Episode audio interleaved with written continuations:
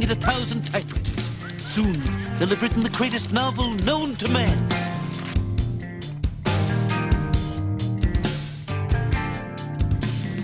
Okay, guys, welcome back to uh, this week's episode of the Grimerica Show. With me, as always, is Graham. How's it going, Graham? Hey, I'm doing well. I guess I can't really call it this week because we haven't really stuck sort to any sort of a fucking schedule so far. Yeah, it could be this day is the way things are going. Or sometimes it could. Well, it's been a while since we. By the time these guys get this one, it'll have been over a week, I think, Yeah. since McKenna. Yeah. But what a great chat McKenna was, eh? Fucking uh, one of my favorites so far, I would say. Yeah, yeah, it was really good. And uh, so, and the other, oh yeah, big news: our apps are now available. The the Grimerica Show app can now be uh, purchased in the uh, in the Amazon uh, Android App Store, the for the Windows 8 PC, for the Windows Phone, and now on your iOS device. Uh, it's kind of a pain in the ass on iOS because you have to download Podcast Box first, and then you can buy the Grimerica Show app. So, uh, to be honest, the app is kind of a, a piece of shit. I, I, I got it the other day. Well, we're used to using iCatcher for podcasts, right? So, Yeah, and even even like the iTunes podcasting is like that's a shitty player, but it's probably still better than the app. Like uh, I'm gonna be honest with you guys. I don't want you to go out and buy it and uh, think that I'm trying to sell something that's not great. It's probably not great. You're probably not even going to use it to listen to the show. Um, it is good for contacting us, I guess, on Twitter or Facebook or email, but you can do that easily anyway.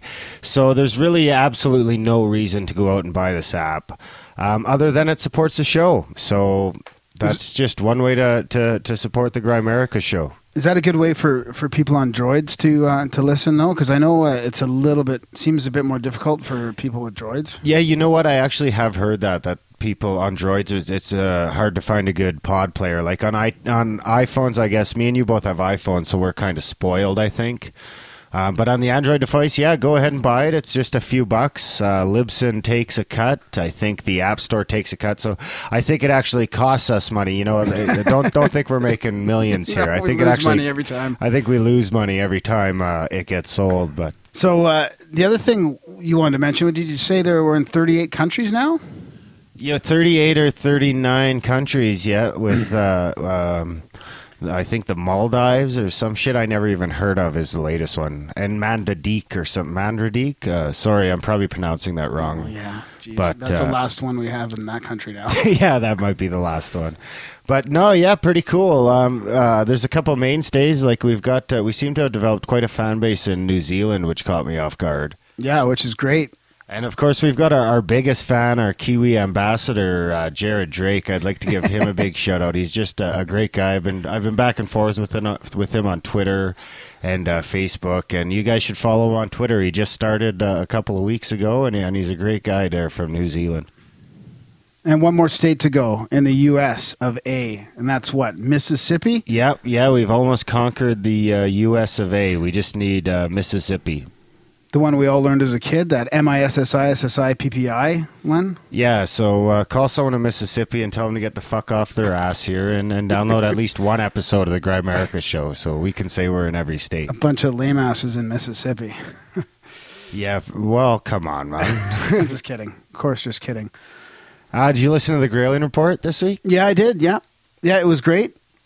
Yeah, I really, uh, I really got like that discussion they had. I forget the guy's name who uh, made the quote about intelligent uh, machines or devices. Wasn't would- it Paul Davies, the same guy that wrote the book that Hillary Clinton had in her hand? I think. Whoa. Yeah, No, I didn't know that. Is that true? I think so. Yeah. So anyway, yeah, about his quote there. What do you do? You know the quote off? I I Oh, can't man. remember. Uh, You're catching me off guard here. No, I don't. Well, uh, it, anyway, it, it was something along the lines of uh, contact with an intelligent uh, species would be made via intelligent um, intelligent robots, basically. Basically, AI probes instead of biological entities, right? Yeah, exactly. Which to me makes a lot of sense because if you think about a, a civilization uh, even 10,000 light years away, by the time their radio signals could reach us, how far along would they be? Think of how how far along we'll be even 500 years after the uh, advent of fucking radio signals.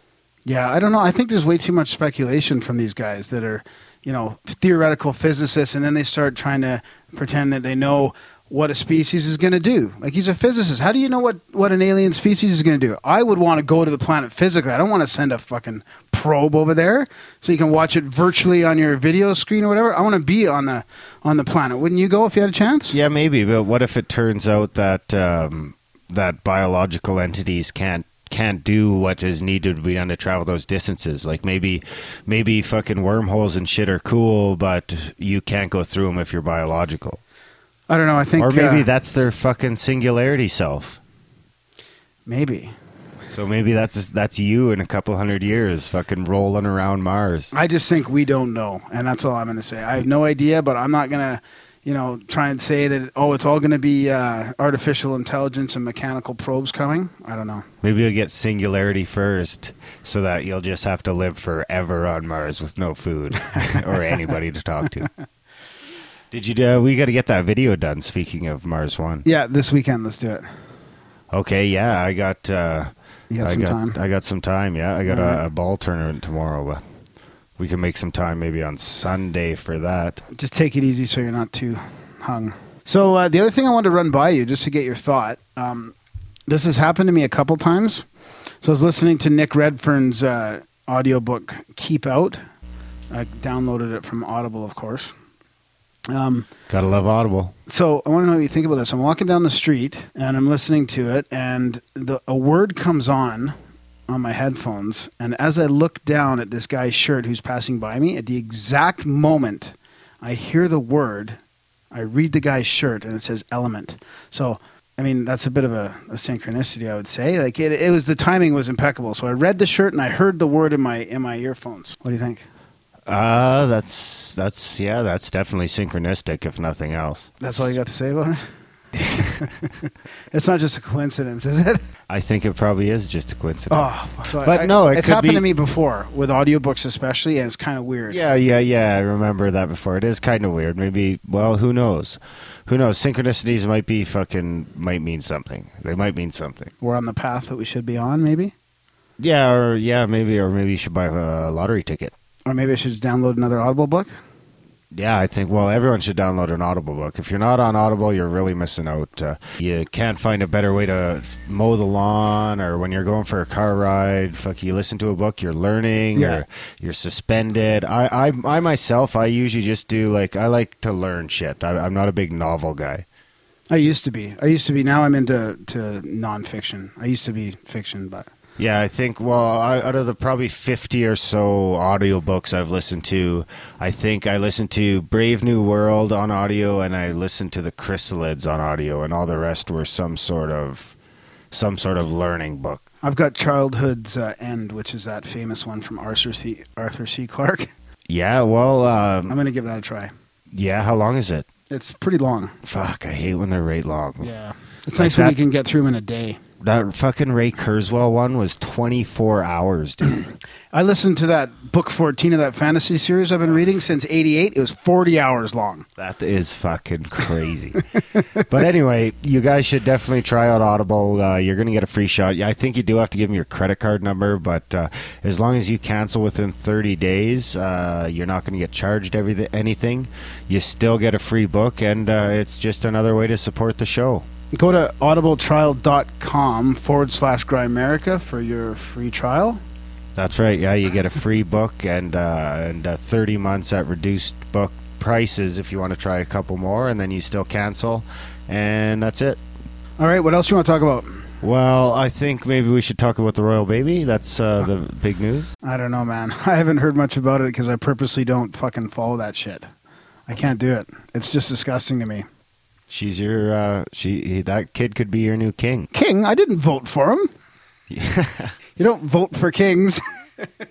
Did you hear about? Uh, did you hear about those crazy fucking cat attacks and dog attacks and shit? Uh, yeah, that's just absolutely crazy. And I'm a cat lover, so I don't know. This is pretty freaky to me. Your cat will eat you if you die. So apparently there was a, a what do they call it? Cats? A bunch of them together. It's not a, a murder of cats or a pack of cats. What what is it? I have no idea. It's just w- a band. It's a band of wild cats. Bad. a band of wild cats, and they jumped this woman with a little poodle, and they scratched and bit her and knocked her over, and like she had to get rushed to the hospital, and the poodle had to get rushed to the vet. Yeah, I think the chick that got uh, attacked by the dogs has actually had a heart attack and shit. Yeah, the vet told him that in 20 years in his job, he had never seen such a thing. He couldn't find a single explanation for the cat's abnormal behavior, she said. I'm not too worried about some cats, I don't think. And where where did we see that? Where that was on uh, the local.fr, so that's some French uh, French newspaper. Do you think, I don't know, if I'm walking down the street, I ain't scared of a pack of cats, man. Not one bit. A pack of dogs, that shit would be yeah, but what if you crazy. what if you got a little poodle with you? Well, I wouldn't have a little poodle with me. I might, I might have my little pug with me, and he'd he'd well, fucking every man for himself, dude. What's the lesson here? Poodles can't defend, can't stand up for you at all. Yeah, but who gives a shit about the dog? The lady got taken down by a pack of cats. There's no way a pack of cats is getting me on the ground. So there's some pretty funny comments here about uh, about this. Do tell. I don't know if I can even read this. Yeah, you I'm- can't- read no, it, I man. It's the can't. America show, no boundaries. Is that the dude who shoots him? Yeah, Yeah, read This that is shit. the comment from Woodsman001. he says alligators attack en masse too, using only their reptilian brainstem functions. Many insect species also attack en masse. Is this a proper higher mental function of some highly evolved mammal? And considering that out of hundreds of cats that I had to shoot and bury on my lands to stop them from destroying all my wildlife, I always had been using precision fatal chest shots, all of them dying in under three seconds, often less than one second. Don't waste even a 122 on the hundreds of them that I had to shoot and bury. Only one time I did, on the advice of others, try a fatal headshot on a cat. It was perfectly aimed. The cat staring at me beneath the bird feeder, right between the eyes, aimed my with my laser sight. It took four more shots to make it die. I will never use that method again. Far less humane. Jesus Christ, man. Um, well, so like I say, that does not uh, reflect our views. That's just a comment on a website that uh, that Graham decided to read. There's another one here. You have to be kidding. She's still traumatized today and is bordering on depression. I know. Well, like I say, I, I am I'm 100 percent in the corner of the chick who got attacked by 15 fucking stray dogs. Dogs would probably fuck me up, but the cats. There's no way that a pack of cats is taking me down. No, it's a band of cats. I don't care about a band of cats, a fucking herd of cats, a pride of lion. Well, lions are. Yeah, maybe it's it's a supposed to be pride, pride. of cats.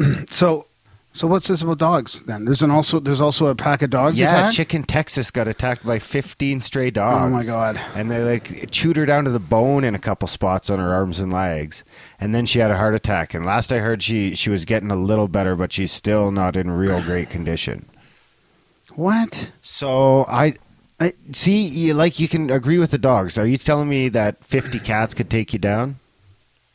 No, not fifty. No, there was only a few cats. Fifty could take you down, of course. A few cats took her down. yeah. So, but seriously, why is How there ma- stray no, no, dogs? no, no, no, how many But when do stray dogs band together to attack people? I know th- they said it's funny the way it was worded because uh, I think it was on, on before it's news, but the the way they worded was that a pit bull cross was the leader of the pack.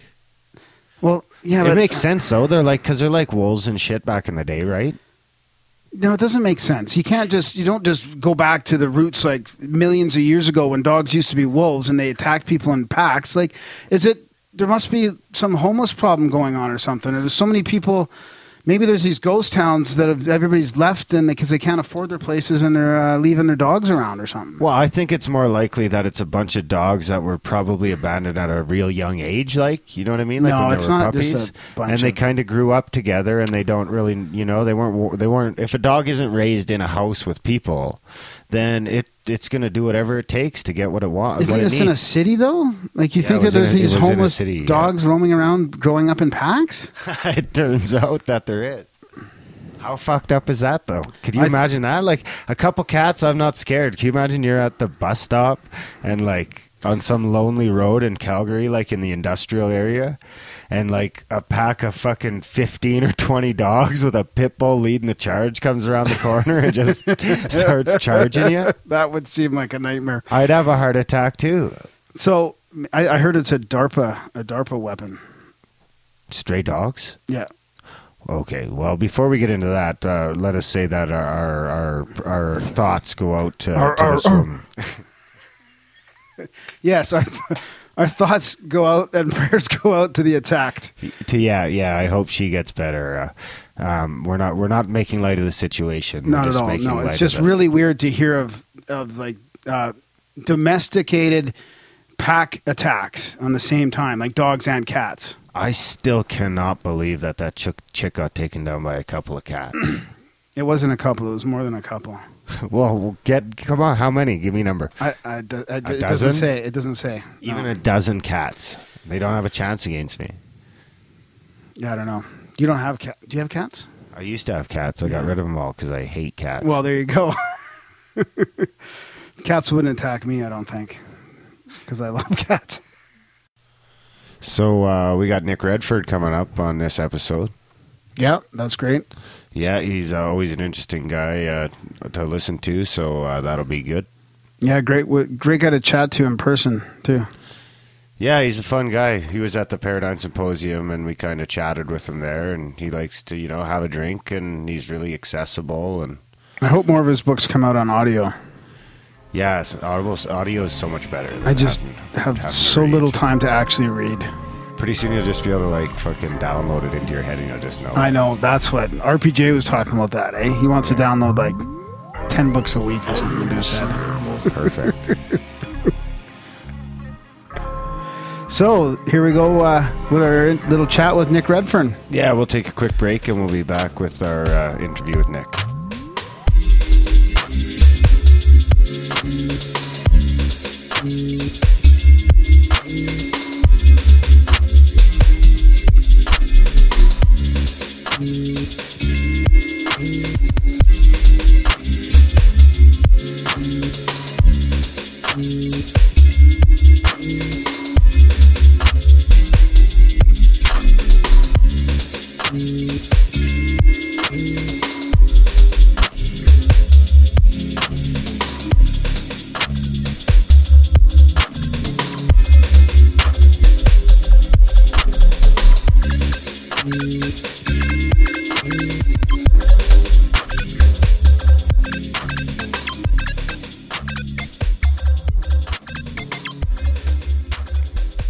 Okay, guys, welcome uh, back to the Grimerica show. It's uh, Darren here, as always, and with me, as always, is Graham. How's it going, Graham? Hey, I'm doing great, Darren.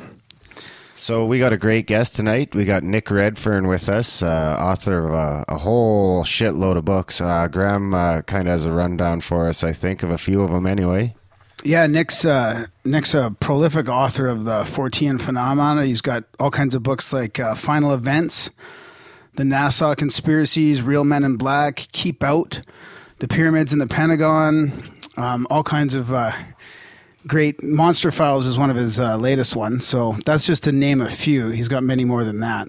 And uh, Nick's one of these guys who, uh, you know, he's he goes to a lot of conferences. He's very approachable, makes himself available to all the fans. Like you can chat with him. Uh, he's he's been on many radio shows and podcasts. He blogs on tons of websites. So he's out there just uh, TV shows too, I think. Yeah, I eh? was going to mention that. Yeah, Ancient Aliens and what was that? The monster one on history. Monster Quest, maybe. Yeah, I think. Well, we might as well ask the man himself. Uh, how's it going tonight, Nick? I'm good, thanks. How's it going with you? Good. Um, Good. You uh, nice and warm down there?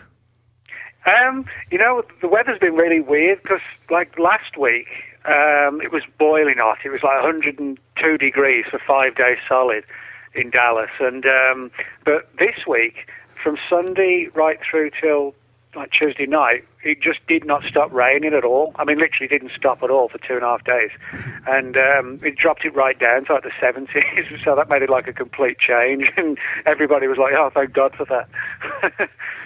That sounds kind of like our weather. It's it's up and down. The last weekend was like winter, and Yeah. uh, now uh, we're sweating a bit. It's like summer. So Uh, so But, thanks for uh, coming yeah, on tonight. It's great to great to chat with you. Oh, sure. I'm always happy to do uh, radio and whatever, you know. So it's, uh, I don't mind at all. Yeah, we got uh, so much to, to talk to you about all your books and uh, what's your your latest one is what Monster Files? Yeah, that's been out um, since uh, about the end of May, 22nd of May, I think it was. So it's about two months, just under two months old. And you haven't got another one out yet? Not quite. Um, it, it actually looks sometimes like that I have sort of, you know, sort of cranked out two or three books in one go. But what sometimes happens is that I'll finish one book for what, because I'm with several different publishers. So I'll finish one book with one publisher, and they might say, well, you know, we, we're putting several other books out, so we'll put it on hold for a year or six months. And then one of the other publishers says, well, you know, we'll put this out on this date. And the two coincide together. So it looks like I've sort of had no life and just sort of, you know, typed for 24 hours a day for, you know, two years, which actually isn't the case. But it's sometimes, it looks like that when the publishers cross over, you know, it, with the publication dates. And um, so people say, well, how did you manage to get, you know, two or three written in that time? I said, well, I didn't. You know, one was just sat in the shelves in the Word document for eight months or whatever, you know, at the publishers. Yeah, I know. Uh, I think RPJ actually uh, mentioned your army of uh, typewriting monkeys that you have in your basement. or clo- somebody said I've got like a bunch of clones or something like that. And uh, but no, it's just me. But I mean, joking aside, I mean, because this is what I do sort of full time, I like to sort of keep regular hours. You know, if I'm not doing stuff like radio tonight or whatever, as far as writing's concerned, you know, I sort of start about seven thirty, eight in the morning, take an hour's lunch, and then finish at five. You know, and I just put the, the laptop in sleep mode, and then at nights and weekends I do nothing related to any of this. You know, unless like I'm promoting stuff like now, Mm-hmm. um, and I just have, you know, I watch the English football, incorrectly called soccer, by the way, and. Um, or you know, I'll go out with friends, hit the town or whatever on weekends, and you just have a good time. So for me, you know, when you're sort of doing eight hours a day, Monday to Friday, you know, you can actually get a lot done when that's when it's you know it's a passion, but it's also a job. So I can sort of, you know, I just do it solid eight hours like a regular job, Monday to Friday, and you can get a lot done. You know, when you're writing, and particularly if you got all the research done, and then it's just a matter of of writing the thing. You know, that's that does make it a lot easier then. Yeah, and I see you. Uh, you just recently made Audible too, eh?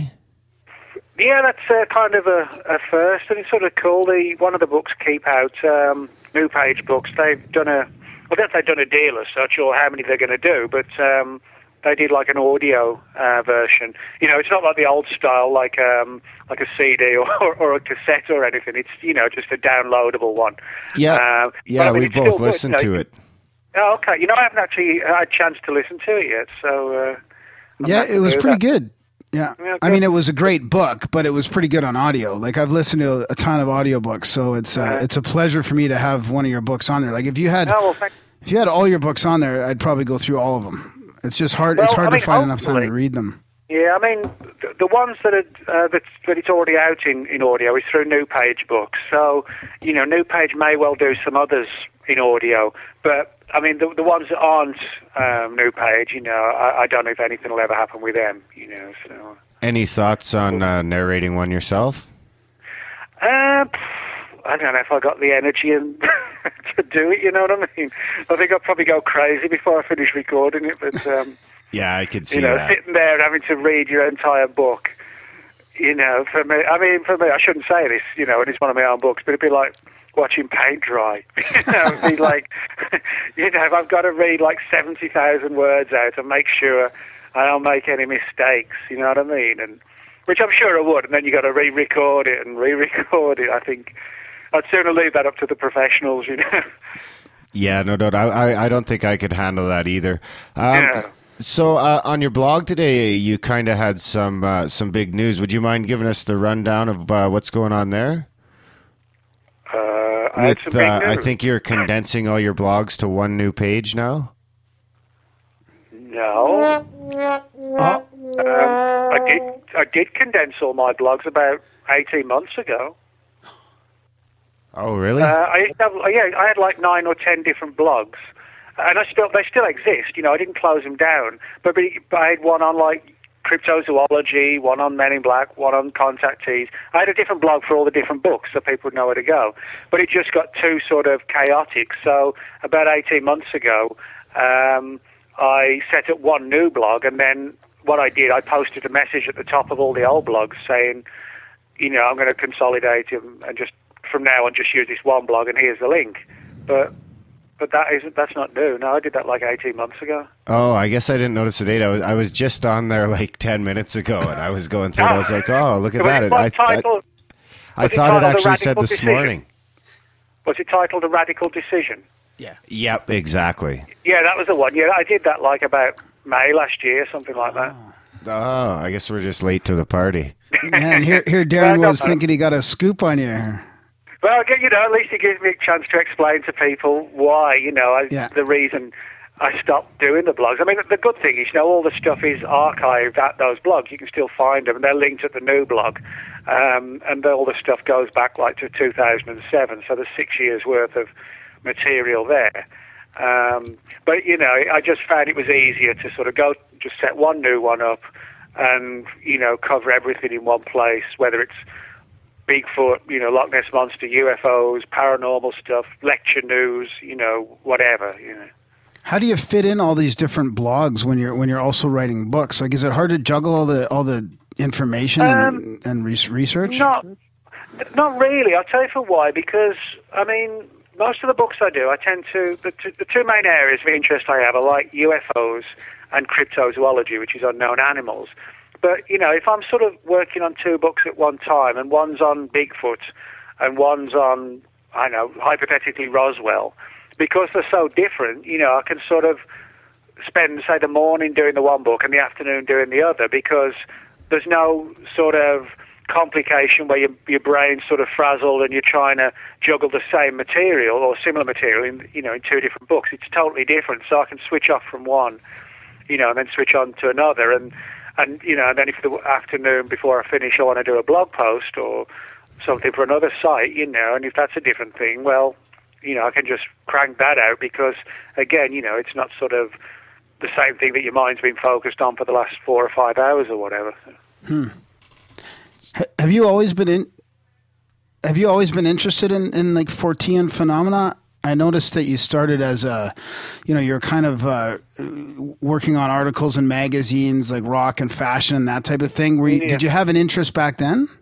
Yeah, I do. I still actually do all that kind of writing now. I mean, the you know the the stuff I do in the paranormal world, it's probably only about probably about sixty percent of what I do. Maybe a little bit less is is book writing and paranormal stuff. The rest is sort of regular journalism. But yeah, when I um, when I finished school, I worked on a, a fashion and music magazine back in England called Zero, and I was kind of like one of these late starters. I mean, I, I was I was crap at school. I was useless. you know, I, I did. I barely made it through the English equivalent of high school. You know, I had no college education, no university, no degrees, nothing. You know, I walked out of school. I was like, "Fuck it," you know, literally, I'm done, and I didn't go back. And you know, it was one of these things where I knew I didn't know what I wanted to do, but I did know that I didn't want to just be you know, doing something I hated. I didn't want to go through life just doing something I didn't want. And so I actually just stumbled on a job that just pure coincidence that when I um, quit school and just left, um, a job was advertised where it was saying, you know, we're looking for somebody 16, 17 um, to train them, you know, to work on a magazine. And I thought, well, I'll, I'll try it. And lo and behold, I actually got it, the offer of it. So I did this for like two years and they taught me everything from sort of because I should should have backtracked and said although I wasn't pretty good at school, uh, I always enjoyed writing stories when I was a little kid and reading, you know. So, but I, I was just not good on the academic, you know, exams and tests, that kind of thing. Um, so I took the the job on, and they taught me everything, sort of interview techniques, how to structure features and you know, grab the reader's attention and, and split it up into, you know, um, sections and things like that. And I found I enjoyed it, you know, because one day I'd be sort of going to a concert and then reviewing it the next day, which d- didn't really come across like real work, you know. Oh, you're going to pay me to go and see a band and then write about it, okay. you know. um, so, and it was things like that. And they taught me sort of really, it's kind of like, you know, being thrown in the swimming pool at the deep end. You know, you've got to learn to swim. And when you're 16, it, it is a little bit daunting, but with hindsight, being thrown in at the deep end is the best thing that can happen to you, you know. So I did that, and then um, and then a lot of it afterwards was sort of just freelance. When that job finished after two years, it was I just started doing freelance stuff for like the um, British Daily Express newspaper and a few of the paranormal magazines that existed back then. And then, sort of in the late '90s, um, the sort of the whole UFO or mid '90s, I should say, the whole UFO and paranormal scene in Britain ra- really sort of went through the roof, and a lot of it was due to the success of the X Files, and you had magazines all over the place on the newsstands, and so I started writing from them, and then and then took it from there really, and so and today, you know, I, I I write the books, I do magazine articles. Also, a lot of people don't know this. I'm also a feature writer for Penthouse. I do a lot of work for them on all sorts of subjects, which is a pretty good gig. and um, and you know, I do just any. You know, it's like any job. If you're self-employed, you know, writing's about all I can do. You know, I, I I'm not sort of a roofer or a plumber. You know, I can't do those things. I, so I can only do what I can do. So you know, I, anything that's sort of writing, you know, I'll give it a try. And you must spend quite a bit of your time like. Um, uh, what I like about you is you're one of those authors that doesn't just, you know, uh, read a book. You'll actually petition the government through Freedom of Information Acts yeah. and, and really do a lot of homework to get the, the true story out. Well, yeah, I mean, when it comes to UFO stuff, I like to use the Freedom of Information Act because I think it adds credibility. If you can use, demonstrate, you know, you've got files that have officially and legally being declassified through freedom of information regulations. And, and it's kind of like the same with the cryptozoology. You know, I mean, with Bigfoot, say, for example, or the Loch Ness Monster, or when I go out on these investigations, I tend to write the books how I did the investigation, sort of road trip style. You know, it was like started, it was a dark and stormy night, you know, and I headed off to Loch Ness, that kind of thing. And the reason I write it like that is because that's how the investigations go on. You know, there's no there's no point me writing a book about the Loch Ness monster if I'd never been to Loch Ness. You know, it's pointless. So I feel that if I'm going to write about weird creatures in the woods or the lakes, the very least you got to do is at least look for them. You know what I mean? And so that's yeah. I, I always feel that research for me isn't you know downloading or copy pasting 100 words from Wikipedia it is, you know, mapping out the lake or whatever and going out there and camping out and just wandering in the local gas station. Say, hey, you know, what's the what's the deal with the local lake monster legend? You know, just catch up with people in town and and do it that way. You know what I mean? So have you ever? Uh, you, so you must spend a lot of time in the woods. Have you ever uh, had an experience of your own? Well, the closest I've sort of come is finding like footprints, um, like Bigfoot type prints and things like that. And um, occasionally, you know, I have heard sort of weird noises and grunts and strange stuff. You know, I mean, granted, when you're in pitch black darkness in the woods, it's sometimes difficult to differentiate what you're hearing, but you know, I mean, there've been a few occasions like that. Nothing where I could specifically say anything with you know 100% certainty, but where it has stuck in my mind, you know, down the line that wow, that that was kind of odd. But again, you know, I think that's the only way to get the answers is to go looking. You know, you're not gonna you're not to find Bigfoot on the internet. It's not to come storming out of your computer. You know what I mean? In a chat room. exactly. Yeah. So, any UFO sightings? No, I haven't. But why I got interested in all this was because my uh, dad was in the British Royal Air Force. He worked on radar, and uh, he was actually involved in um, several UFO incidents. He was a radar mechanic, and um, this was back in the 50s, and um, he was involved in several cases during a, a NATO exercise called Mainbrace, uh, which went on in 1952 in September. And this was a case of the radar trackers uh, picking up these fast moving objects over the the English Channel and the North Sea, coming in from the direction of like Scandinavia, Norway, um, Denmark, and Sweden. And um, nobody had any, idea what these things were. They were flying at incredible speeds and heights, clearly far outweighing anything that you know any terrestrial nation was was flying. And uh, fighter planes were scrambled. The pilots. Um, pick them up but couldn't get close to them. And uh, this went on for several nights, and you know, everybody was told not to talk about it. And my dad didn't say anything until I was like 14 years old. You know, this was sort of, um, you know, 30 years later or something.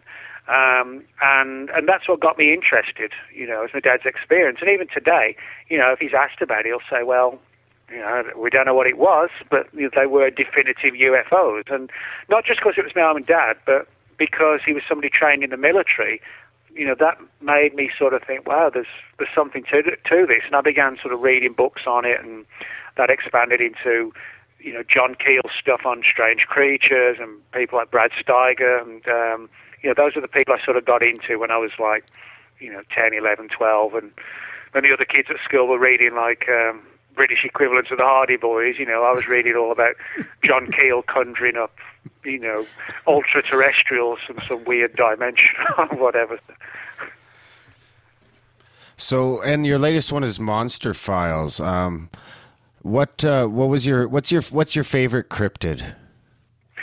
Um, well, probably I've got a couple. I mean, one of them, um, actually not too far from where I grew up in central England, which is like a. I grew up near a place in, in a county called Staffordshire, which is a heavily forested and wooded area. And there's a legend there of a Bigfoot type creature that's been seen on a number of occasions, become known as the man monkey. And stories go back to the 19th century. But why I find it fascinating is because in some respects the creature seems flesh and blood, but there are other aspects to it where it's more sort of paranormal like, um, you know, has these sort of supernatural overtones to it, which I think, looking at some of these creatures, a lot of them do actually. I don't think they're just um, sort of flesh and blood animals. I think there's something more supernatural about them. So that was one that is one of the favourites because it was so close to where I used to live that you know I could go out and investigate the area, etc. And the other one is the the chupacabra of Puerto Rico um, for two reasons. One, I, I mean, I love Puerto Rico. I've been there on a number of occasions. You know, it's just a cool place to go. You know, I could happily live in Puerto Rico. It's a, a, particularly San Juan, the capital. It's you know a great place, um, and but also. Um, you know, going to Puerto Rico and speaking to the locals, when you get story upon story from very credible people like police officers, veterinarians, farmers, and members of the public, all telling you they've seen this weird creature like like a hairless monkey with bat-like wings and this row of spikes down its head like a punk rock mohawk or something like that. You know, it's it's difficult to dismiss what they're saying. So uh, you know that that's probably the one, the other one I have a lot of, you know, a favourite one I have a lot of good memories of. You know, because you get to run around Puerto Rico as well. yeah, I guess it doesn't matter what you're looking for. no, well, yeah, no, really, no. Um, what about uh, what about the Loch Ness monster? You, how was your trip to Loch Ness? Well, yeah, I mean, Loch Ness is an interesting place. I mean, um, you know, where I lived in England, Britain overall, you know, Wales, Scotland, and, and England combined isn't a large nation. Um, actually, a lot of people don't realise that. Again, England, Scotland, and Wales combined is actually smaller in terms of square miles than the state of Texas, where I live now. You know, that's that's how small Britain is. Uh, but Loch Ness is actually you know a large body of water. It's like 22 miles long, roughly about a mile wide, and about 800 feet deep. And it's only sort of when you get there you realise the sort of sheer size of it. Um, now, I'm not. I actually do believe there are unknown animals in Loch Ness. I don't personally go with the idea of the plesiosaur, you know, a surviving marine reptile from the, you know, the dinosaur era. I think there are a number of things that aren't in, in favour of it being a plesiosaur. I think there's a good possibility that these creatures could be giant eels. Now, there are reports of eels growing to like 12 to 14 feet, but you know, we could be talking about things that are like 30 feet long, which is unheard of, literally. But so, you know, if you were to come across a 30 foot long eel with a body the size of like two oil drums in width, and most people probably wouldn't quibble that that was a monster. you know, it becomes barreling towards you through the water. So, you know, the Scottish Tourist Board might love it if it was a plesiosaur, but I think it's probably going to be possibly like a, a mutated creature, like a suffering, suffering from something like gigantism um, of a regular species, if you like. So that so would that make it a one of or? Well, you know that's interesting because um, eels, you know, to to mate, they all sort of migrate back to the Sargasso Sea. Um, and most of them live at least 10 years before that. And there are stories of what are known as eunuch eels, where they don't spawn and they don't migrate back to the Sargasso, they stay where they were, and they can actually live and live and live and grow and grow and grow. And we don't really know how long they can live for and how big they can grow. So, you know, I think it's possible that some of these eunuch eels, as they're known, could be responsible for the Loch Ness monster. And at any given time, there only might be a couple of them. You know, you don't you don't have a colony because the others don't mutate and you know and grow to massive size. It's like a spontaneous mutation in one or two. Hmm. So you know, I think that could explain why sometimes we have like a wave of sightings of the Loch Ness monster that go on for like five or six years, and then it goes quiet for another ten years or something, and then it suddenly starts up again. Maybe that could be explainable if you know you've got one creature that lives for like 15 years, it dies, and then there's nothing, and then another mutation comes along in another five years, and then the sightings start again. And for for us, it looks like well, there's got to be a colony of them, but actually there might not be. You know, it may just be one random or two random ones at, at any given time. So do you think that could explain Champy and the Ogopogo too? Then Well, I mean, it could do. I mean, granted, uh, I'll be the first to admit we're dealing with sort of a lot of unknown quantities and you know different angles. I mean, for example, one of the things that the eel scenario doesn't necessarily explain is like the large, thick, humped back. You know, I mean, an eel can certainly bend its body and change it, but um, you know whether or not it would actually be able to arch it into a complete hump. That's a different thing. So, some of the reports, you know, I think we've got to look at all cases on their own merits. I mean, for example, here in Texas, where I am, um, you know, I mean, I, I live just on the fringes of Dallas, and you know, I can go only an hour or so to where there've been reports of lake monsters. But when you look into them, they're not like the Loch Ness monster or Champ. A lot of them sound like really big catfish. And when I say really big, I mean monstrous sized catfish.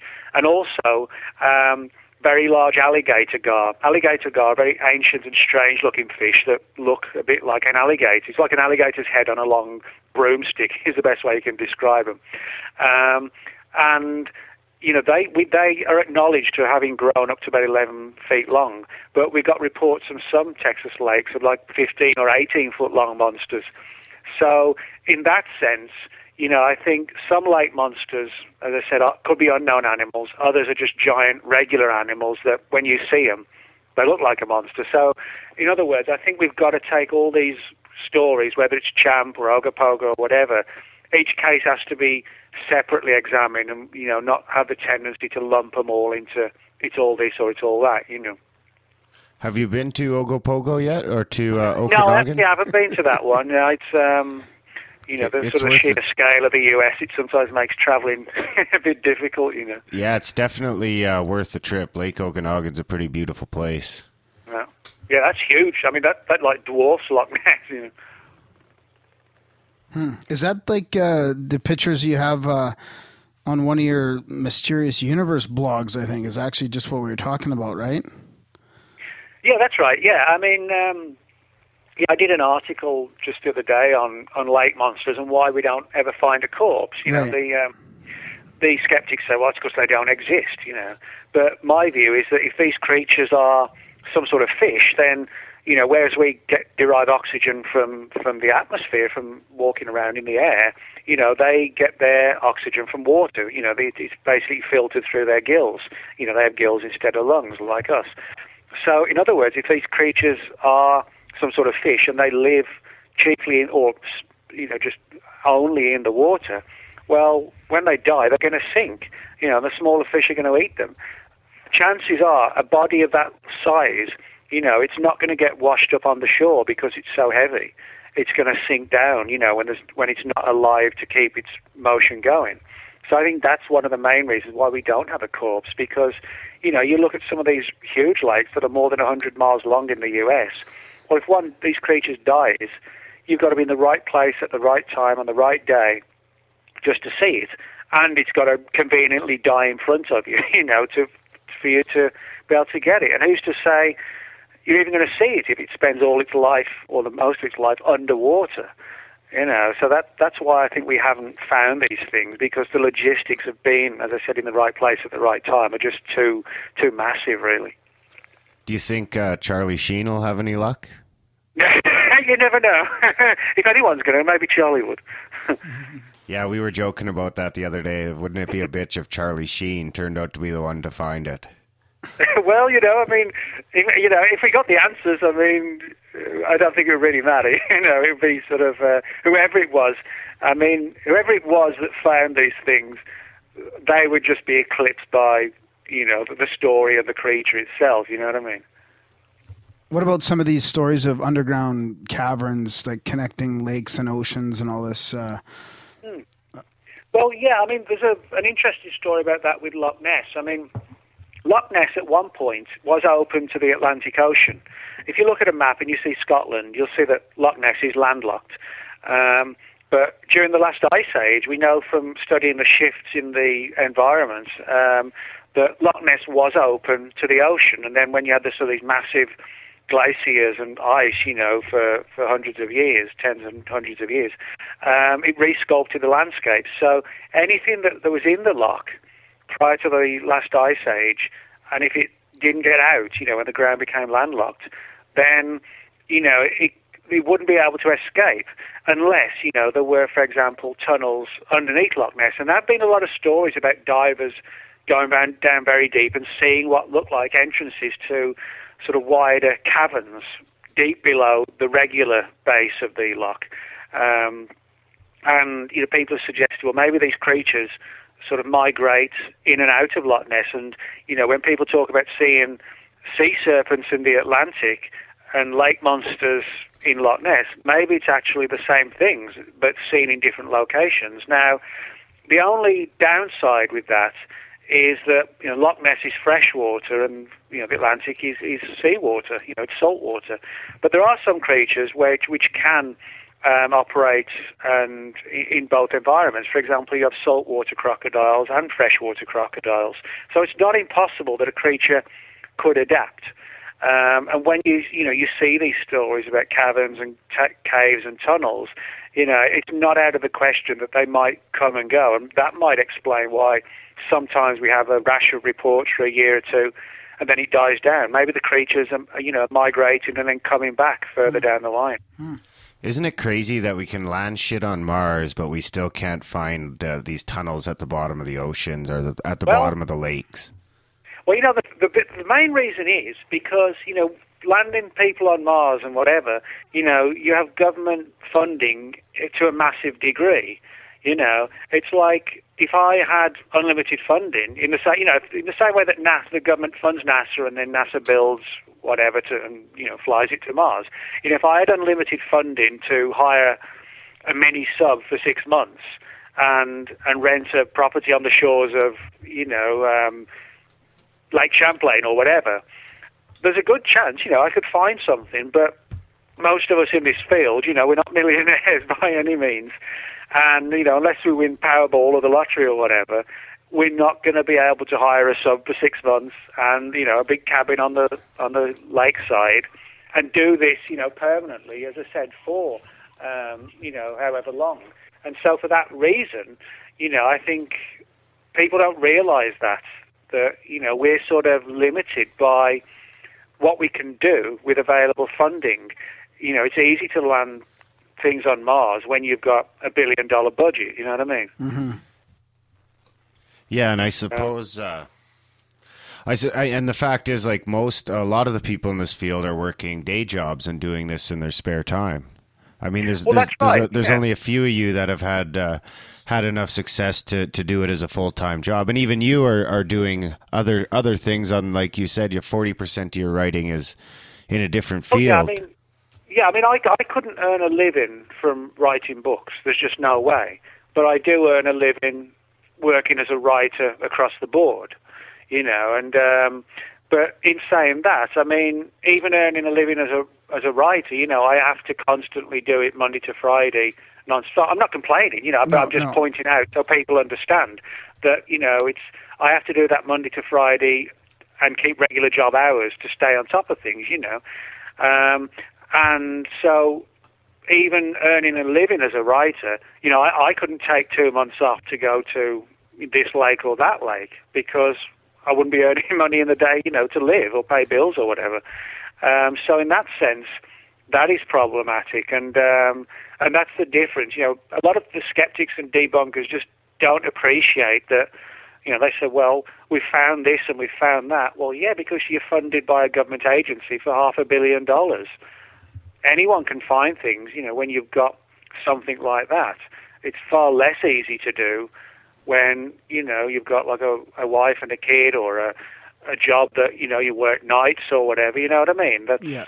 that's Yeah. that's the day to day logistics of of everyday living that people don't think about when you're trying to apply it to investigating things. You know. Yeah, and there's not really a lot of money in the field. I mean, the, they always seem to, the skeptics and debunkers always seem to think that uh, people are out there writing books to make millions. I mean, it's not that's not the case. Um, do you ever get No, I mean, frustrated get with that. them at all? Like, do yeah, they give you a hard do- time? I do. Yeah, I mean, I've had that before. People say, "Oh, Nick Redfern writes books for the money." I'm like, "Do you know what I earn writing books?" You know, it's it's not like people think. You know, a twenty thousand or fifty thousand dollar advance. You know, it's a small figure. You know, and and it's usually split across a year, like two six monthly payments. And again, I'm not complaining. It's just No. it pisses me off when people Yeah. say, you know, they assume I'm living in, you know, a mansion with a Ferrari or whatever. I've had this a lot where people say, oh, you know, you do it for the money. Yeah, yeah. Well, you know, if I was doing it for the money, I'd be doing something else. you Fifty know what I Shades mean? of Nick. What's that? You'd be writing uh, crap like Fifty Shades of Nick. Yeah, exactly. Well, I mean, I wouldn't be writing. You know, it's like writing is a notoriously hazardous job. You know, you've got to, if you do that full time, Yeah. you do it because it's your passion. Yeah, yeah. And you do what you have to. You know, I, I am a sort of person who's driven, you know, to succeed. I, I don't, you know, I don't accept defeat.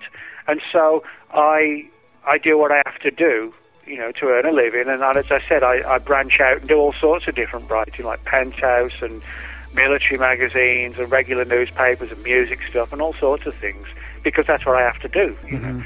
um, but yeah, I mean, if people understood the reality, you know, of of how hazardous, I mean, it's rewarding in terms of, you know, you can see when you've done something, you get your books in mail or whatever. It's rewarding, but I wouldn't recommend it to anybody who wants to become a millionaire. You know, the J.K. Rowlings and the Stephen Kings of the world are the exception.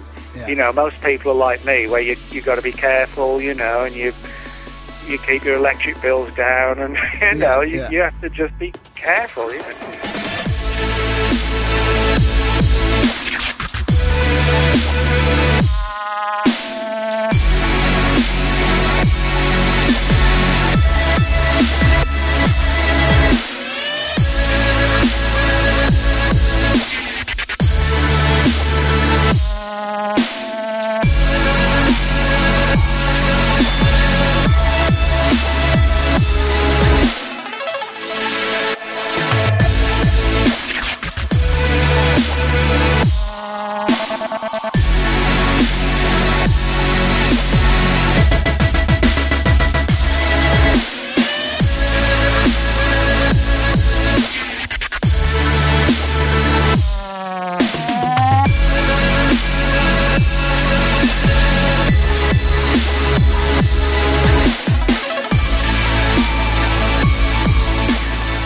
speaking of the skeptics and, and the debunkers, do you, do you think uh, has it been changing our culture? Is it opening up at all in the last decade or two?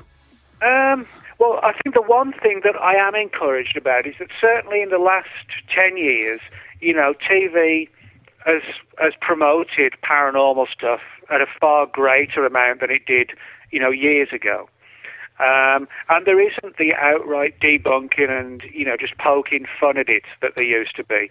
You know, and a lot of these paranormal shows, the today, the you know, the believers and the investigators are given a good forum. You know, they always have the skeptics and the debunkers on because they feel they've got to balance it out. But at least, you know, the believers are also given a good uh, ability to, to, you know, present their argument. So I think that's a good thing. Um, you know, and, and unfortunately, the way TV works, that's about the best you're going to get is sort of a balanced, where they, you know, they feel they've always got to bring in the skeptics, even if, you know, even if they've got nothing new to say or they're just saying tired old arguments all the same, they feel they've got to round them up and bring them on in the wheelchairs and the walking sticks. You know, there's things have been parroting for 60 years. You know, but um, so for that reason, that pisses me off. Right. But I am encouraged that you know we have got more of a voice, particularly with reality TV. But in saying that, reality TV, you know, is a bit of a double-edged sword because I, I did a blog post on this AtMed blog, and it's actually the most popular post at the blog, uh, and it has been for like a year or whenever I wrote it.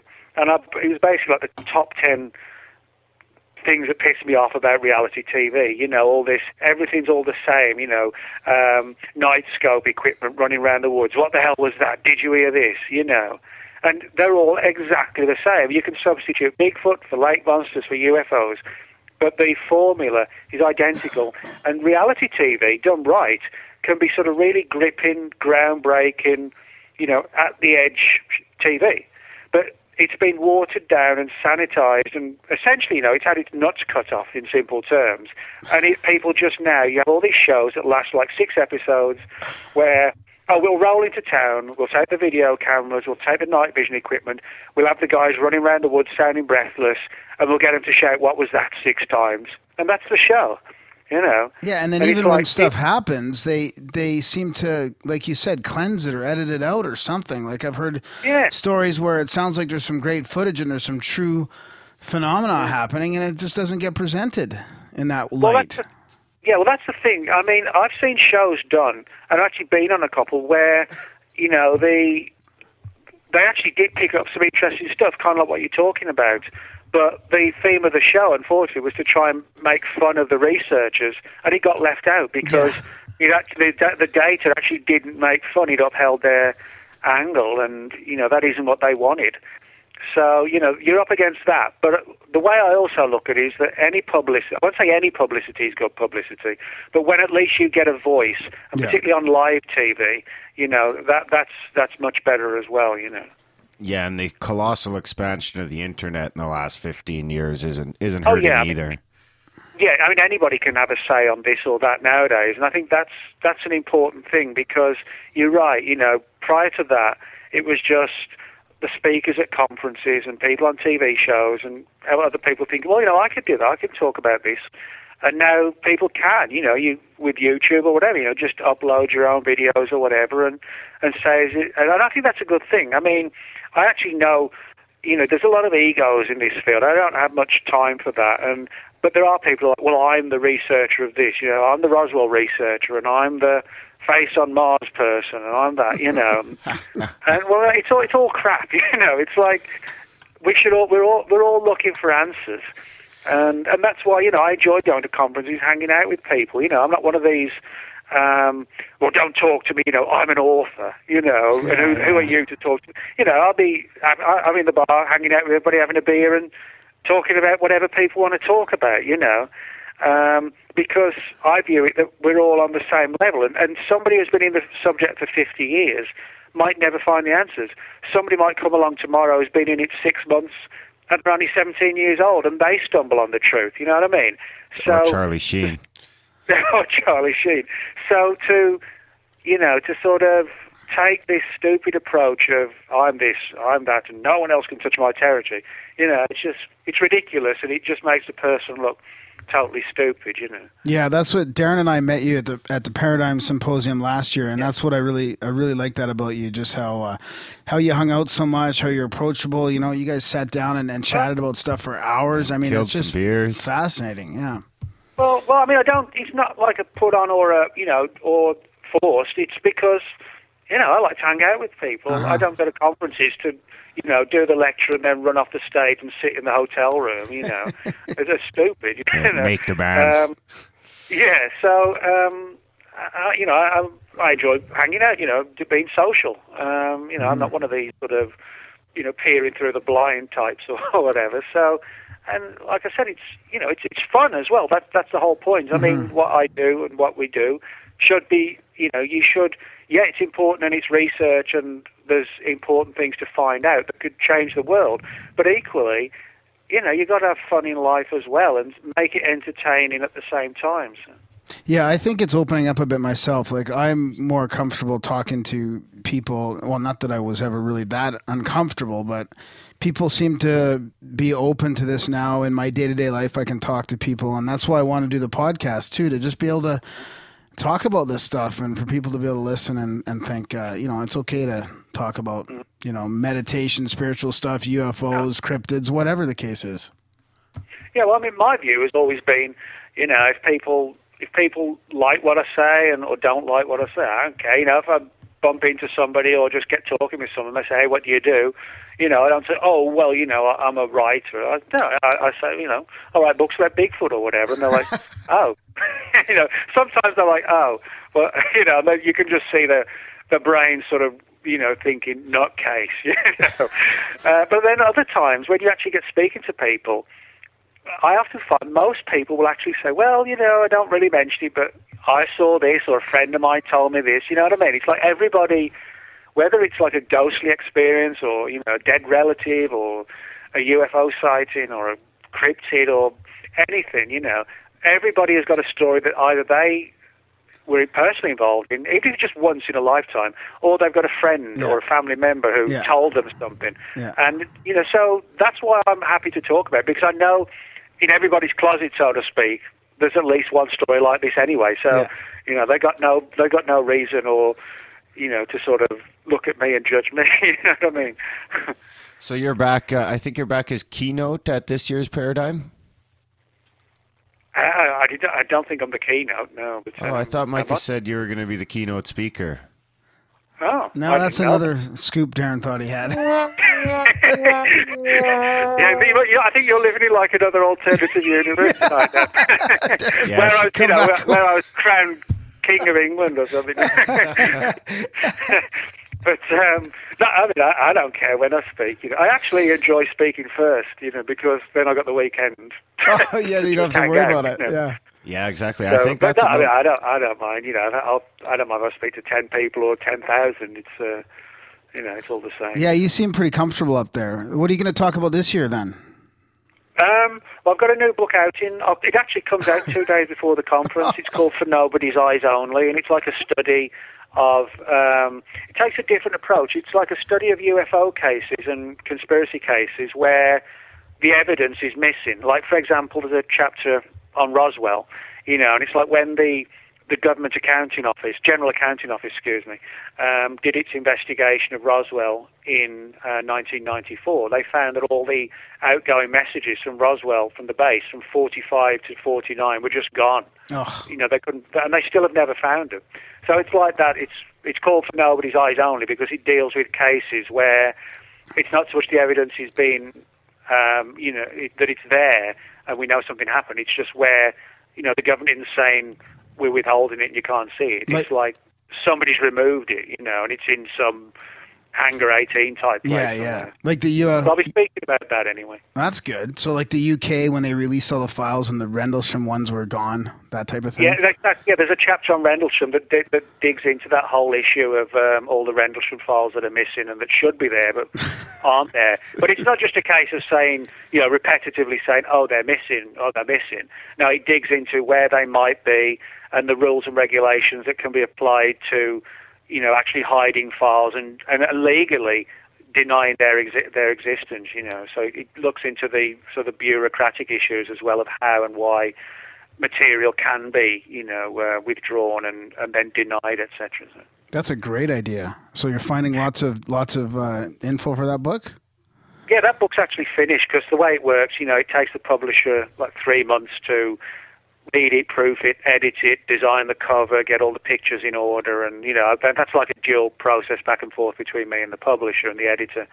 So, um, but that'll be out like two days before the conference. So I'll be speaking on on that one there. But uh, yeah, I like you know I enjoy doing lectures, and it's like the, the anything the first one you do, you know, it's a bit nerve jangling. The first one I did was like uh, I don't know mid nineties, and uh, you kind of race your way through it, and at the end you're like. What did I say? You know, Yeah, you know what yeah. I mean. Your mouth's kind of dry, and then the next one a little bit easier and whatever, and then after that it's just like, like you know, learning to swim or ride a bike. You know, it's something you don't, you just get used to it then. So. So we were talking a, a couple of weeks ago to uh, Nigel Wright uh, out of the UK, and he Oh, was yeah. he was talking about in the late '90s, like '97, I think, there was Uh-huh. like uh, some UFO and some paranormal flaps and mutilations Mm-hmm. sweeping across the UK. Were you still over there when that was going on? Yeah, I moved over here in 2001. Nigel's actually a good friend of mine, and um, I used to spend a lot of time down uh, by where Nigel lives when all that was going on. But yeah, there was sort of uh, in Devon, uh, where Nigel was living at the time. Um, yeah, you had this huge wave, like 96 to about 98, where people were seeing UFOs, and there were strange stories like whale mutilations in the in the ocean. Um, you know, bodies, uh, whale bodies being washed up on the shore with like um, what looked like organs, as if they'd been surgically removed, and people were seeing strange lights hovering over the sea, and a lot of odd stuff as well, like sudden increase in witchcraft and what sounded like satanic rituals and strange creatures supposedly being conjured up through these rituals and then wildly on the loose in the in the moors and whatever. You know, it was sort of. And Nigel actually co-wrote a, a book with a good friend of mine, Jon Downes, called "The Rising of the Moon," Yeah. which is all about that um, that wave of encounters. Yeah, he was a great chat. He actually does some blogging for us over at the Grimerica site as well. Oh, He's- cool. Yeah, Nigel's a great guy. I'm I'm glad we uh, our paths crossed. So, what about speaking of phenomena in the UK? Then I don't. Have you written about crop circles, or have you ever been interested? Have you seen them? Yeah, yeah, I've been in a lot of crop circles over the years, um, going back through to the '90s and, and the 2000s, and um, I've done a lot of investigations of them. Um, I'm not 100% convinced they're actually tied to UFOs. I think it could be sort of more a paranormal thing. Um, and, you know, the, one of the interesting things that a lot of people don't realize, you know, you have the skeptics and the debunkers saying, oh, they're all made by people.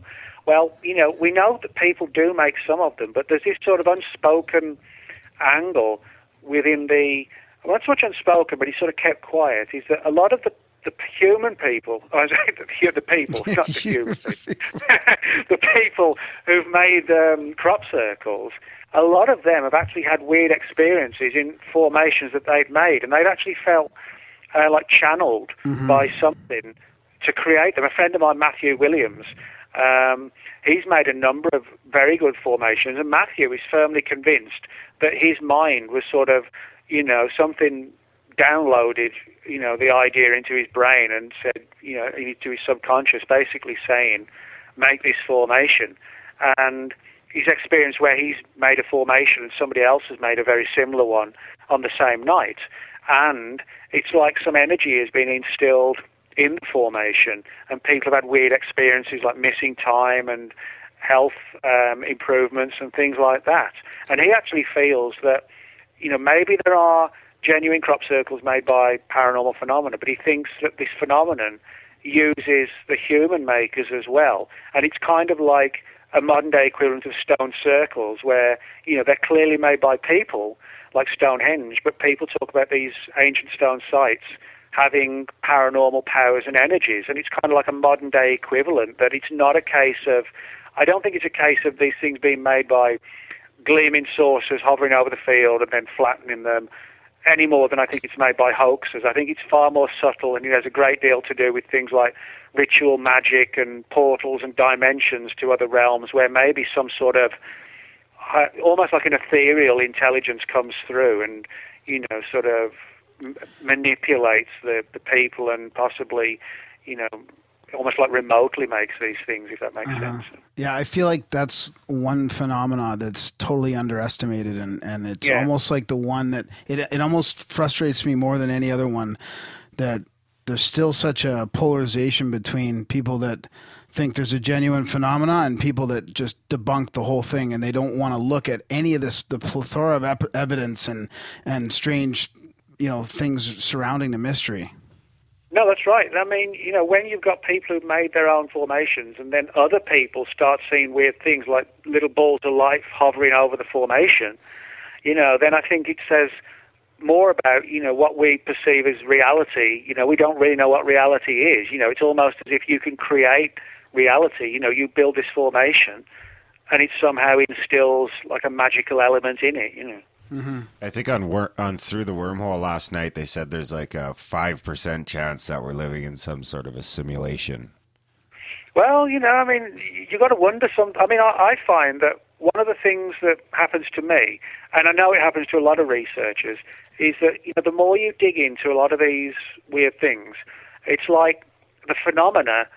It no, they notice that you're looking into them, and you know, I've started. Well, once I've started, because it's gone on for years, but I experienced like a lot of weird synchronicities where you're looking for answers on something, and an answer that you're right then looking for pops up in like the weirdest way, and it is almost like you know reality is being created for you as you're going along, or there's some sort of guiding thing in the program, you know, that's um, pushing you down this path, or you know, downloading an update to this program or that program, and um, you know, I often think that reality as we perceive it actually isn't what it is. You know, I think there is something to be said that we can alter reality simply by thinking about something that not, in the sense that it alters the past, but it it opens up a, like a, an avenue to what you're looking into, and you know, sort of reality joins the dots together, almost like you know, defragmenting a computer or whatever. You know, it gets rid of the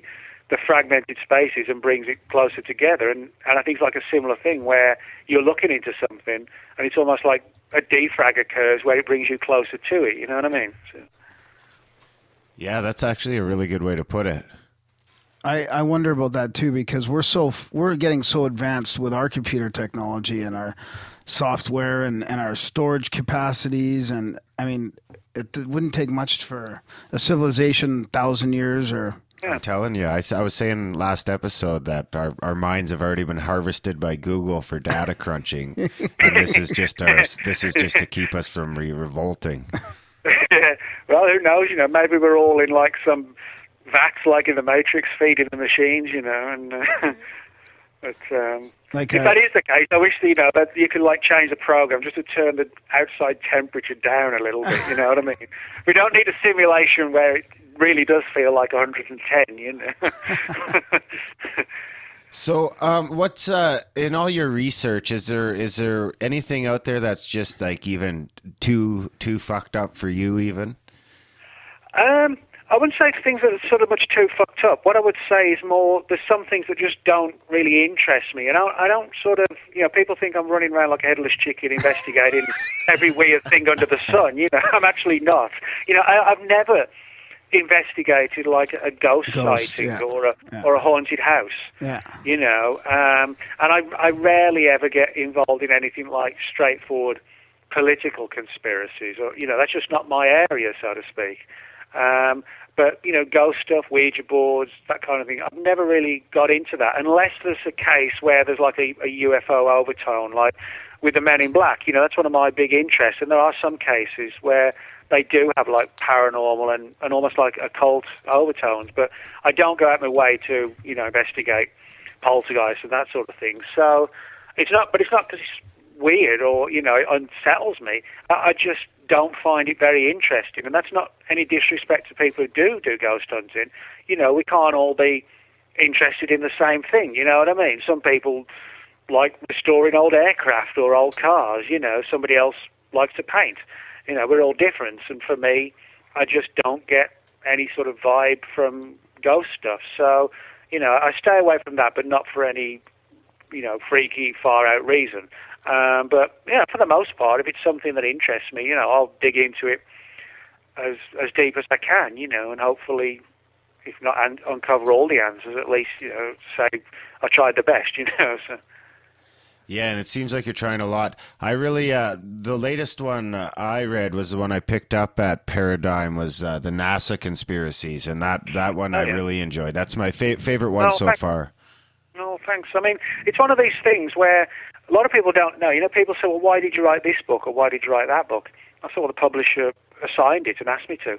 You know, and sometimes that's what happens. I would say probably my books are sort of f- split 50-50 between ideas that I've submitted to the publisher and ones where the publishers have said to me, hey, Nick, you know, we, we want somebody to write a book on this topic.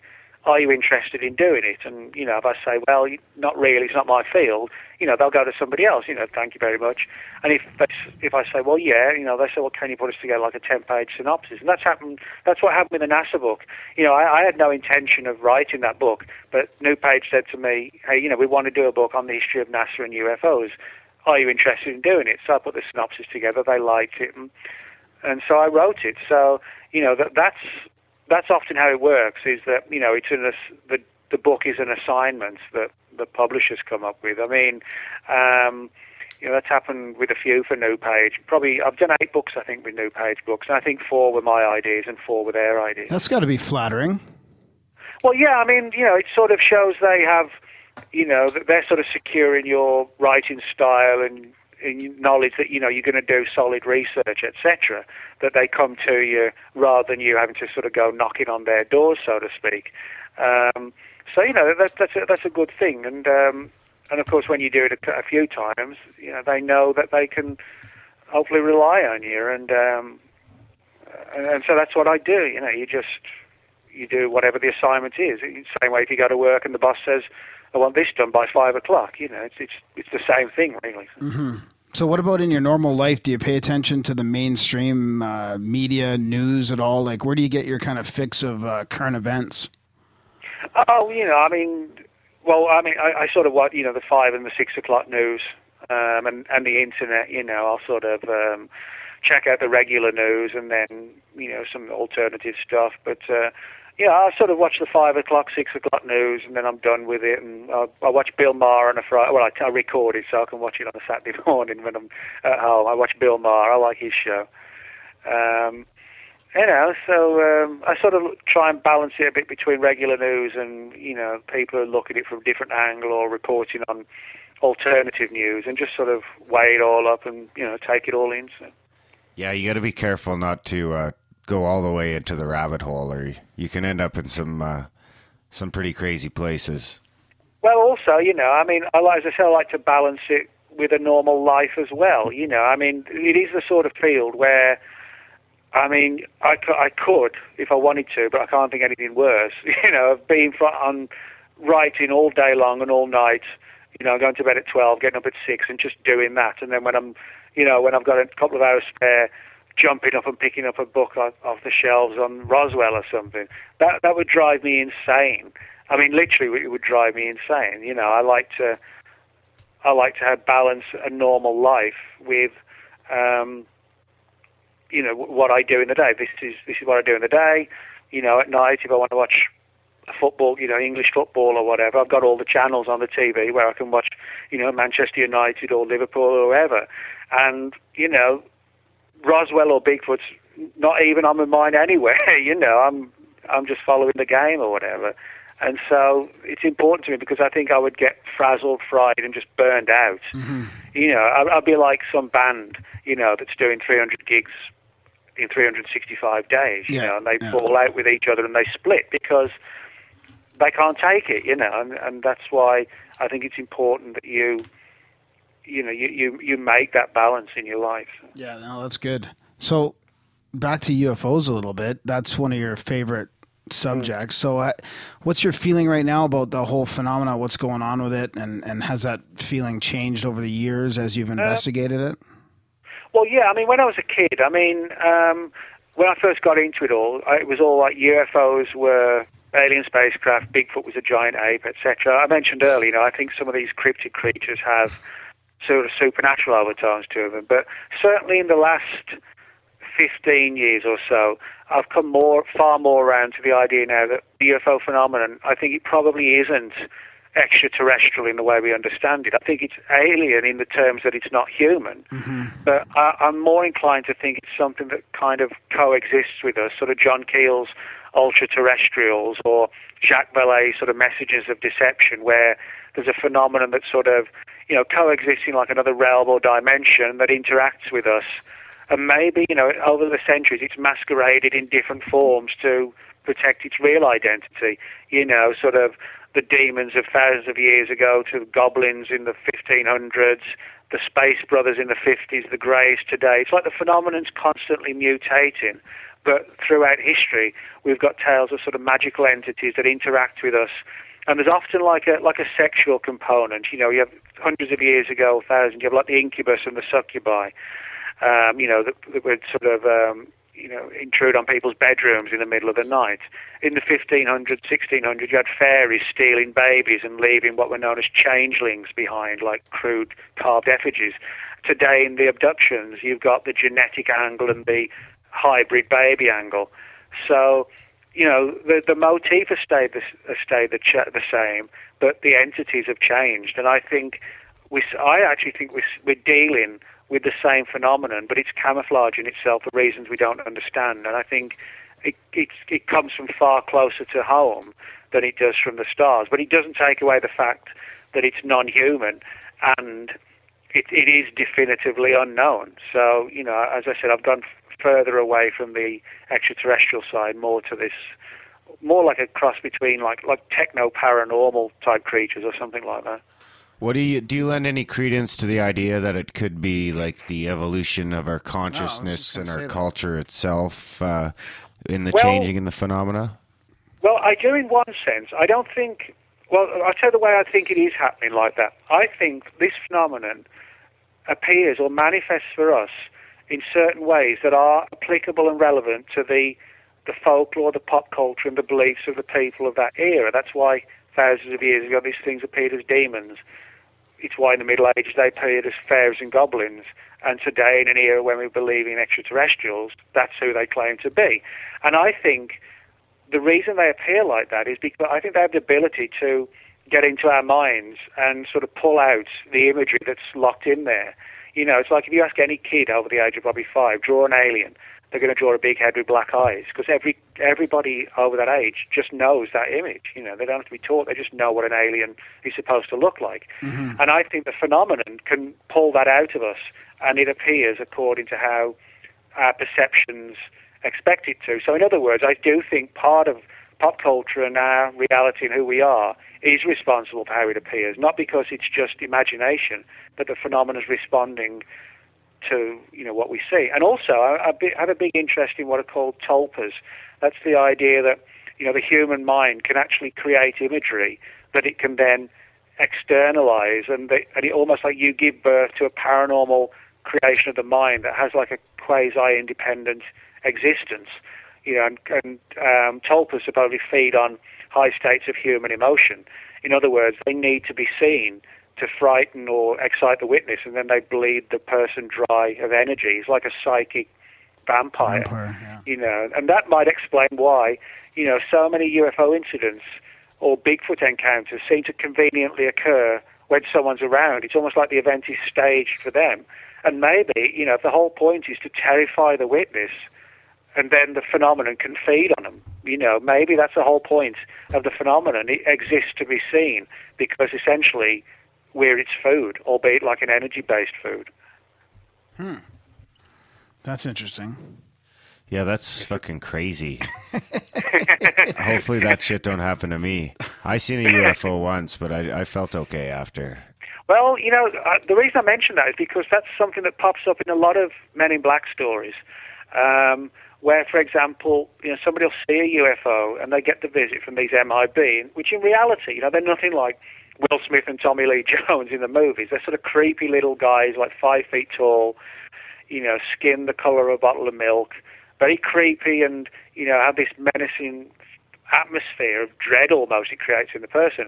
And a lot of witnesses have said that when the MIB have interviewed them or, you know, interrogated them, the person has felt like a diabetic who's missed a meal, you know, and they're starting to crash and their energy levels are gone, as if these entities, these MIB, have literally kind of, you know, bled them dry of some sort of psychic energy. There's a, there's a lot of stories like that, and it makes me wonder if, you know, the whole point of the MIB visit isn't necessarily to to silence the person, but to terrify them because, you know, it acts as a source of, of energy and, in simple terms, food, you know, for the uh, for the MIB. Yeah, I think I've even heard some stories where you, they've got no like eyebrows or Oh, no yeah, they look- eyelashes. Yeah, no, I mean, you know, literally no hair. I mean, you know, I shave my head every day, but you know, by five o'clock in the afternoon, it looks it looks like the stubble on, it looks like five o'clock shadow on your chin. You know what I mean?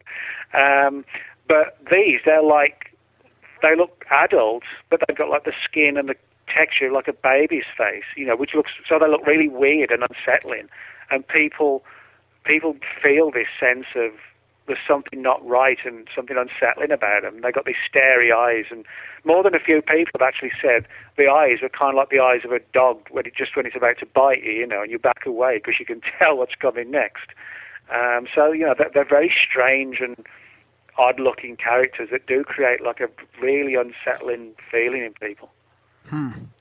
When you talk about all this uh, tulpa stuff and, and some of the consciousness or almost telepathic aspect of it, it makes me think of channeling and, and I and I think that channeling also doesn't get a fair shake from the the whole Fortean community. Like I've I've read some books and like I don't follow it a lot, but I've I've seen and heard enough that I kind of think that it should be taken a little bit more seriously. But then you've got those extreme cases that everybody wants to kind of make fun of the whole hmm. channeling aspect. Well, yeah, I mean that's unfortunate. You know, that's the same in every aspect of the UFO phenomenon. You know, somebody can pick up a really credible case, and then somebody will say, "Well, this is just garbage because you know, look at this story." Um, but I mean, I wrote a book back in 2000 and, um, 2009 called Contactees, Mm-hmm. which was a study of you know people like George Adamski, George Van Tassel, and most of the early um, contactees like Howard Menger and Truman Bethurum, Orfeo Angelucci. And a lot of researchers today, they just write these stories off about the Space Brothers, you know, coming down. I don't. I don't take the stories literally. Yeah. What I think is that these stories was, were almost like visionary, and it was this phenomenon interacting and responding to the pop culture beliefs of the period and, and appearing as the form of like long-haired aliens or hot-looking space women or whatever, you know. but that, I think they were more visionary experiences where the person not imagined it, but they had like a matrix type experience. Um, and in a lot of these cases, you know, the witnesses, the contrary to what people think, it wasn't all like metal saucers coming down and landing. They had these experiences in altered states where, you know, the laws of the space brothers or whatever would be channeled into their minds. And and again, I don't think a lot of it is hoaxing or anything like this. You know, you can go back. You look at, for example, you know, this is the story of Moses going up the mountain and getting the Ten Commandments. Well, there's not much difference between, you know, Moses going up into the mountains, seeing a burning bush, and being given these rules and regulations about how to live, specifically ten of them, and a contactee in the 50s going out into the California desert and meditating and having these laws and rules channeled into his or her head saying, this is how you got to live. There's not much difference. So, you know, I think it's important that we, we shouldn't ignore channeling. What I do think is that there, I think there are benevolent and malevolent and manipulative entities out there. And I think what we do have to be is very careful how we interpret the message that comes through from channeling and how we should interpret it and accept it. And even if we should accept it, or should we be suspicious of it? You know, is it trying to help us? Is it trying to teach us? Is it manipulating us? Or is it outright lying to us? You know, I think we've got to take each each thing in its merits or otherwise. But channeling, you know, is something that I mean, throughout the centuries, it's it's always gone on. People have always communed with higher beings, whether it's in like a wide awake form or it's with psychedelics, you know, altered states, you know, whether we're talking about LSD, peyote, whatever. You know, it, it's something that's always gone on, and messages have come through. And I think it's an, like a, a part of human nature that we are able to contact other forms of life. But you know, it's like when you're dealing with people, you know, you got to be careful as to what the person's telling you. You know. Um, uh, we had uh, we had a great chat just the other day about uh, psychedelics with uh, Dennis McKenna, and uh, Oh, it's yeah. it's funny because you know people describe a lot of the the same sort of things uh, when they're having these experiences on psychedelics. Well, yeah, I mean, as I said, if it's psychedelics or you know, if it's something like um, mescaline or peyote or DMT, you know, the, the thrust of many of these experiences is the person, you know, sort of sees metaphorical doors opening and things come through. It's as if the phenomena, when you're in an altered state, it's like the phenomena recognizes that you can see it. You know, it's like its cover's being blown because in normal reality you don't see it. You know, it, it's the best way I can describe it. It's kind of like putting on um, heat-seeking glasses. You know, and and not before you've got them on, you're in the woods late at night and you don't see anything. You put the heat-seeking glasses on, you see the outline of this wild boar roaming 20 feet in front of. It's like that. You know, it's sort of you've seen something that was there, but you you weren't able to recognize it beforehand. And I think that's like that with psychedelics. That phenomena exist around us, but you have to be in an altered state to at least see some of it. Mm. And I think you know whatever puts you in that altered state it's the state that is important, not necessarily what it was that got you there. You know, sometimes people can achieve this through things like trance meditation, um, where there are no psychedelics involved, but they they're able to still open the same door. So it is a case of if you can get your mind into that altered um, state, then things can happen. You know, and, but these the important and weird thing is these things can see that you can see them. That's when it can get a little bit dicey if you're dealing with, you know, malevolent ones. So. Speaking of meditation, do you do you ever partake in um, meditative? I, I, well, I've done a few things like that. I mean, what I have done on a, on a lot of occasions is sort of, you know, put the word out. You know, sort of lay quiet, still, meditate, try and get yourself into an altered state, and put the word out or a thought out of something that you want to look into. You know, I mean, people might think this sounds crazy, but when I've been investigating something, I've hit a brick wall. I've actually done this, mm-hmm. and and then forgot about it. A couple of days later, somebody will contact me out the blue. You know, my father worked at whatever, and he told me this story. It's actually related to something that I was researching. You know, and uh, and that's happened on a lot of occasions to where I do believe, you know, you put the word out, and you're able to do it in a fashion where you know, it projects a message that something picks up on it, and if it's, you know, if it's a positive thing, it comes back at you in a positive way. You know, and that's why I always say to people, if you get involved in the paranormal, be careful, you know, what you ask for, because I think people who are sort of of a weak character and things like that, there are, I actually do really believe there are sort of like, you know, malevolent, sinister entities there that get their grips into grips into weak-willed people and that's why sometimes you know their lives collapse. You know everything goes wrong for them, or they get further and further into the occult, and you know they everything just goes totally wrong. And that's why you know I always say be careful because it isn't all sort of you know cool and and great. There's there's hazards to look for. So. Yeah, it's like the. Uh the uh, whatever you would call the partition separating the two two realities isn't as as as wide as we might think. No, it's it's like a click of a, the fingers away, you know. But it's it's how you access it, and I think these phenomena they can do it naturally, or you know, it's it's second nature to them. It's like us jumping in a swimming pool or something, you know, if we walk from land to water, and things like that with them. But for us, you know, most of us, most of the time, can't do it. It's just occasionally when you're in the right frame and the setting's right and everything else. You know, it's like with set with with psychedelics. You know, the setting is as important, and the uh, you know the mood and the setting are as equally as important parts of it. You know, sometimes under psychedelics, if you go into it in um, you know, a, a concerned, worried, and negative sense, and worried it's all going to go wrong, chances are the experience or vision will. You know, that's that's why it isn't for everybody because it's like some people can't think outside of you know some people just think negative on everything you know they don't think about what can go right so it's it's probably not for them you know yeah bad trips are shitty well yeah i mean that's why you know people I, I think it's important you know to be responsible about stuff you know it's not like oh you're just some stoner you know or whatever um you know where you're going to uh, you know, try and manifest aliens and crash on the couch with a bag of potato chips. you know, it's not like that. it's more along the lines of actually opening your mind to the idea that something else is there and sort of subconsciously inviting it in, which is, you know, it's far different from, you know, just looking for nuts and bolts aliens or whatever. Well, Nick, we'd we'd like to really thank you again for coming on. It's been an absolutely fascinating chat. Uh, before we let you go, do you wanna do you wanna let the listeners know kind of where they're where they can track your stuff down? Uh, anything else maybe you want uh, people to know about? And we'll we'll link to it all in the show notes, of course, as All right, well. cool.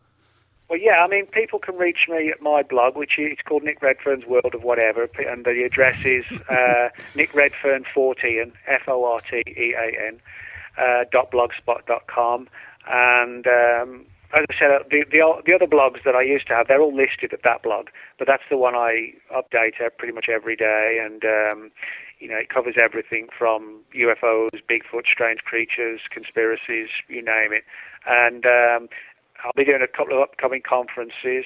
Um, one, the uh, Paracon conference in September in um, Kansas City. Then I'll be speaking at a MUFON conference in Philadelphia in the first weekend of October.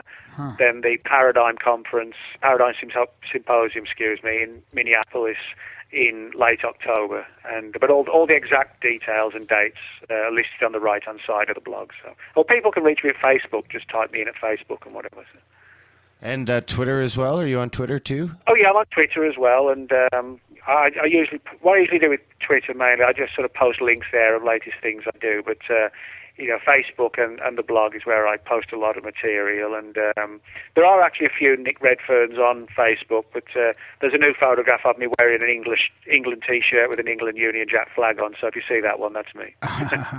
Yeah, I'll, I'll uh, we'll track it down and link to that in the show notes so All people right. can track you right down.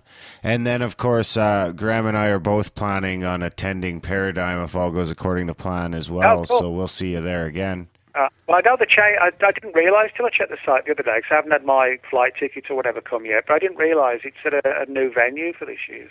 Yeah, we just found out too, but I think uh, rooms are going to be a little cheaper. I, it's it's really too bad because that DoubleTree Hilton it was a good kind of layout for everything, and Yeah, I'm happy though because it's. I'd, I'd rather be closer to downtown so you can kind of take off and you got a little Well, some more true, options. yeah. You know.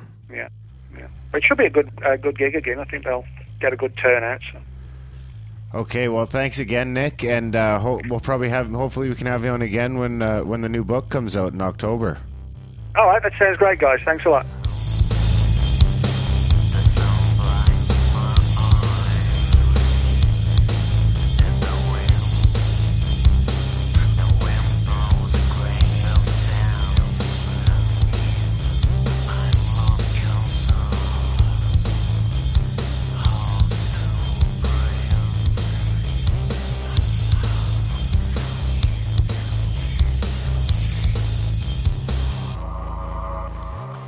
Oh, that was our chat with Nick Redfern. I was uh, pretty pleased with that. Yeah, it was good. Nick's a fascinating guy, He's, so uh, hopefully we can have him on again in the future. When when did he say his new book was coming out? Right before Paradigm, I think, which is uh, mid October Yeah, it's uh, Nobody's Eyes Only. for Nobody's Eyes Only. Yeah. Yeah. it sounds really cool. Yeah, that'll probably be pretty good. Like uh, most most of Nick's stuff is pretty good. Like I read a lot of his blogs on like Mysterious Universe and shit like that. And then I've read his NASA book was good as well. Yeah, yeah. I, I, I have a hard time imagining a guy like him having so much balance in his life with all the, all the crazy writing he does and all the investigating. But that's pretty cool. Yeah, I want to track down some of his writing for uh, for fashion and shit. See what I can find. yeah, maybe. So uh, by the time this comes out, there may be a day or two of time to get questions in for Grant Cameron, and he's he's coming up on the thirty first, and we'll have him out published uh, probably August fourth, something like that. Yeah, sometime in that first week August. Yeah, There's a long weekend in there too, so we'll Yeah. see what happens. Um, our next episode out will be Michael Cremo and Red Pill Junkie. Yeah. That that that's a good one. Yeah, yeah, that's a good one. You guys won't want to miss that. Uh, RPJ is always good, and then the Mike the Cremo interview went really well, really well too. Yeah, I hope we had a lot of technical difficulties again with uh, RPJ, so hopefully that that'll sound okay. Yeah, uh, it doesn't seem like there's going to be any way around that, but uh, but it's worth it. It works Yeah. out in the end. It's always worth it. It just seems to be a real pain in the ass trying to get it. Yeah, yeah. I think we just got to. Whenever the connection's strong, we just got to hammer it out as fast as possible. Yeah, it always seems like it's like when we talk about certain things, the signal gets all fucked. yeah, I know. I was thinking it's it seems content based quality.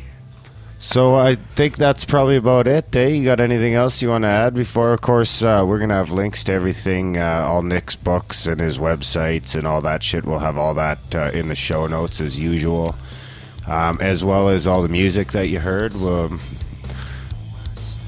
Yeah, we'll link to all that. So that's about it, Darren. Yeah, see you in a couple days. okay, see you guys next time. Bye.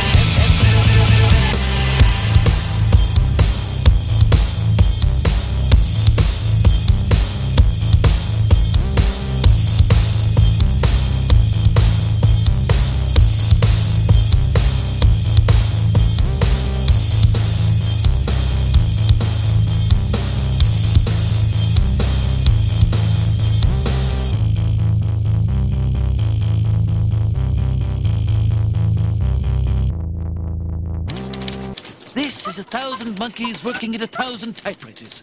Soon, they'll have written the greatest novel known to man. Let's see. It was the best of times. It was the blurst of times. You stupid monkey. you oh, shut up.